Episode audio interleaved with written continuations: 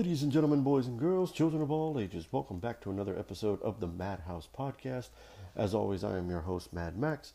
Today's episode, we're going to be talking about Mission Impossible Fallout. It is the sixth film in the franchise, and this one is once again directed by Chris, uh, Christopher McQuarrie, uh, who directed Rogue Nation. And from my understanding, he also directed Dead Reckoning. So uh, he's going to be our director in charge for the next three films uh, for the last film, the, this film, and then the next film, and everything like that. And this film is basically, it is a direct sequel to Rogue Nation because the events of Rogue Nation dictate what happens here. At the end of Rogue Nation, they arrest the, the terrorist known as uh, Solomon Lane, and he's basically the head honcho of what of of the Black Ops group known as the Syndicate. However, the remaining members of the syndicate, after their leader has been kidnapped, um, form a new group called the Apostles, and they are now a biochemical terrorist group who basically become international terrorists for hire. And they acquire nuke.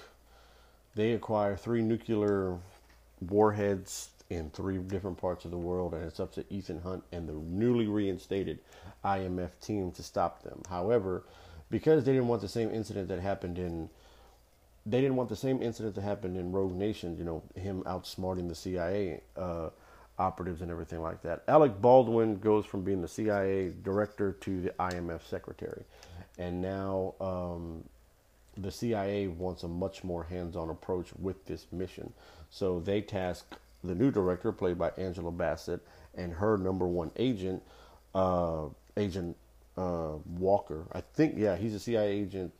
I can't remember his first name but it's Agent Walker, and he's played by Henry Cavill.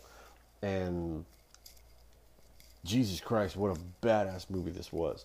I knew from the moment I saw the trailer for Mission Impossible Fallout that this was going to be different because you had Tom Cruise, you had Henry Cavill, and this was this was kind of was the selling point for for this film for me in any way because if you look at the movie, Henry Cavill's got that he's got the old school 1970s look with the five o'clock after shadow and that 1970s porn stash and everything like that. And it's because of this film that we got the abomination that was 2017's Justice League with the digitized uh, face of Superman and everything like that. But I think this movie kind of this movie kind of forgave a lot of that. Like if you hated Justice League, go watch Mission Impossible Fallout because if you look at how if you look at how badass, how much of a badass Henry Cavill is in that movie, you kind of forgave the fact that they kind of, you know, dropped the ball with that Joss Whedon dropped the ball with Justice League and everything like that. And man, this was a great film. This, you know, I like I you would think 3 was the high point because back when we talked about 2, 2 was a little bit of an action movie than a spy thriller. Mission Impossible 3 was like a dark thriller, to whereas Mission Impossible 4 was this the a dark you know, espionage film. Rogue Nation was more of like a dark, you know, web dark web of lies type film and everything like that because you're trying to find this ter- terrorist group. And then now this one, it's not necessarily as dark as the previous films, but it is a much more action based, like what they were missing from Mission Impossible Rogue Nation because they were going for the whole let's tell a dark and tw- not a dark and twisted uh, not a dark and twisted uh, spy thriller. Let's just tell a dark thriller that has some amazing action set pieces in it. It's like, okay, so now let's tell the exact same story, but let's add more action set pieces to it. And, you know, it was incredible. It was an incredible film all the way around and everything like that. And then it caps off, like, if you saw the trailer for this film, you saw that great moment where Henry Cavill cocks his arms and he does it so fast that the camera didn't even catch him the first time he did it and everything like that. But man, that fight scene alone with Henry Cavill and Tom Cruise and the guy in the restroom, it reminded me of the fight scene from uh, True Lies when Arnold Schwarzenegger fights those two guys in the bathroom and everything like that. It was really cool. It was. It shows what type of badass Henry Cavill is, and Henry Cavill really, really steals the show in this one. And that's saying something coming from the fact that this is Tom Cruise's uh, masterpiece when it, as far as uh, film as far as film franchises, this is Tom Cruise's baby.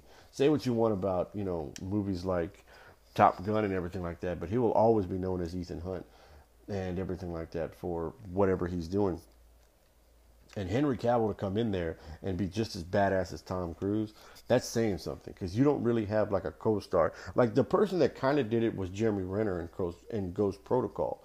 You know, he plays a mysterious agent with a with a background that connects to Tom Cruise, and um, Henry Cavill doesn't play that type of character. He plays like the polar opposite of Tom Cruise.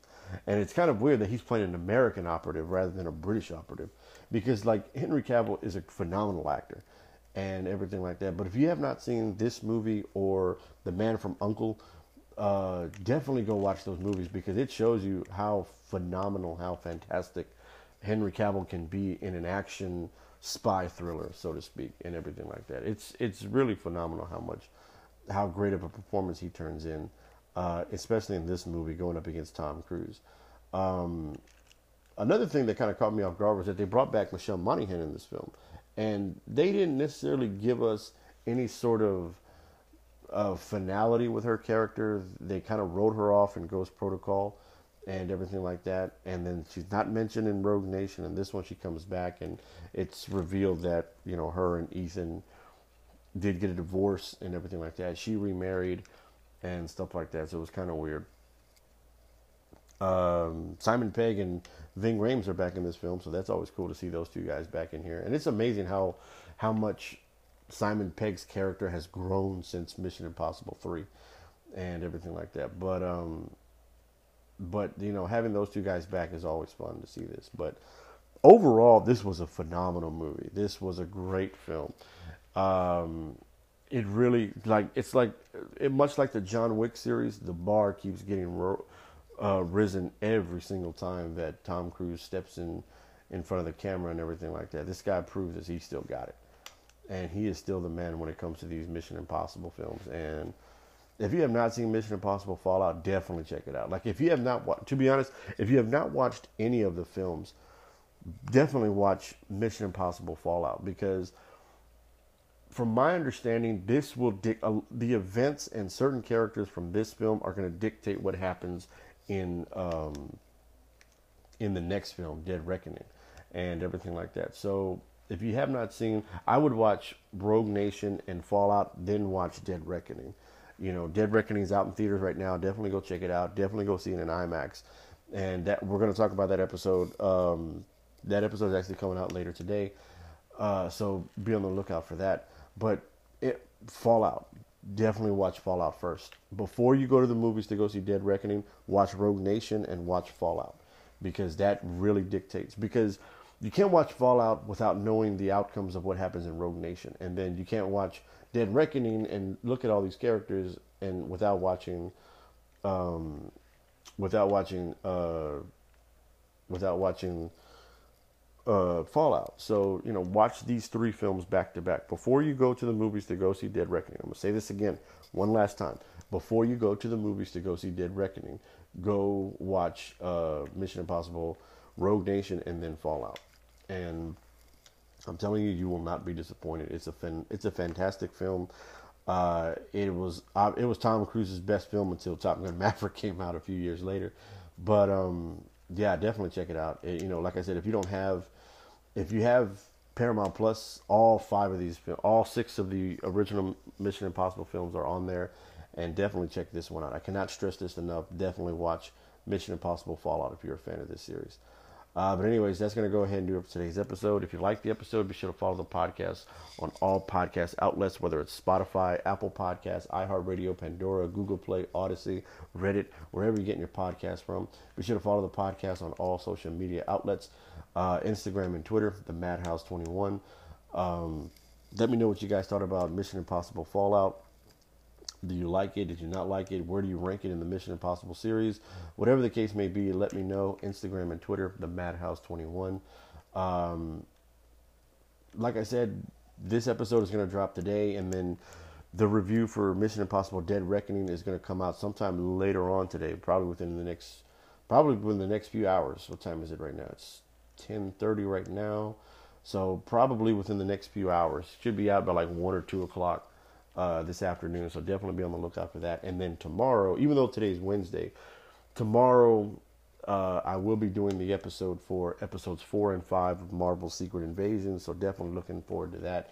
Uh, as well as a few movies, other movies that have dropped on streaming services, and then of course a couple of other films that are coming out this weekend and everything like that. So be on the lookout for that. Be on the lookout for anything and everything that comes out of this podcast. And of course, as always, guys, be sure to embrace your inner madness.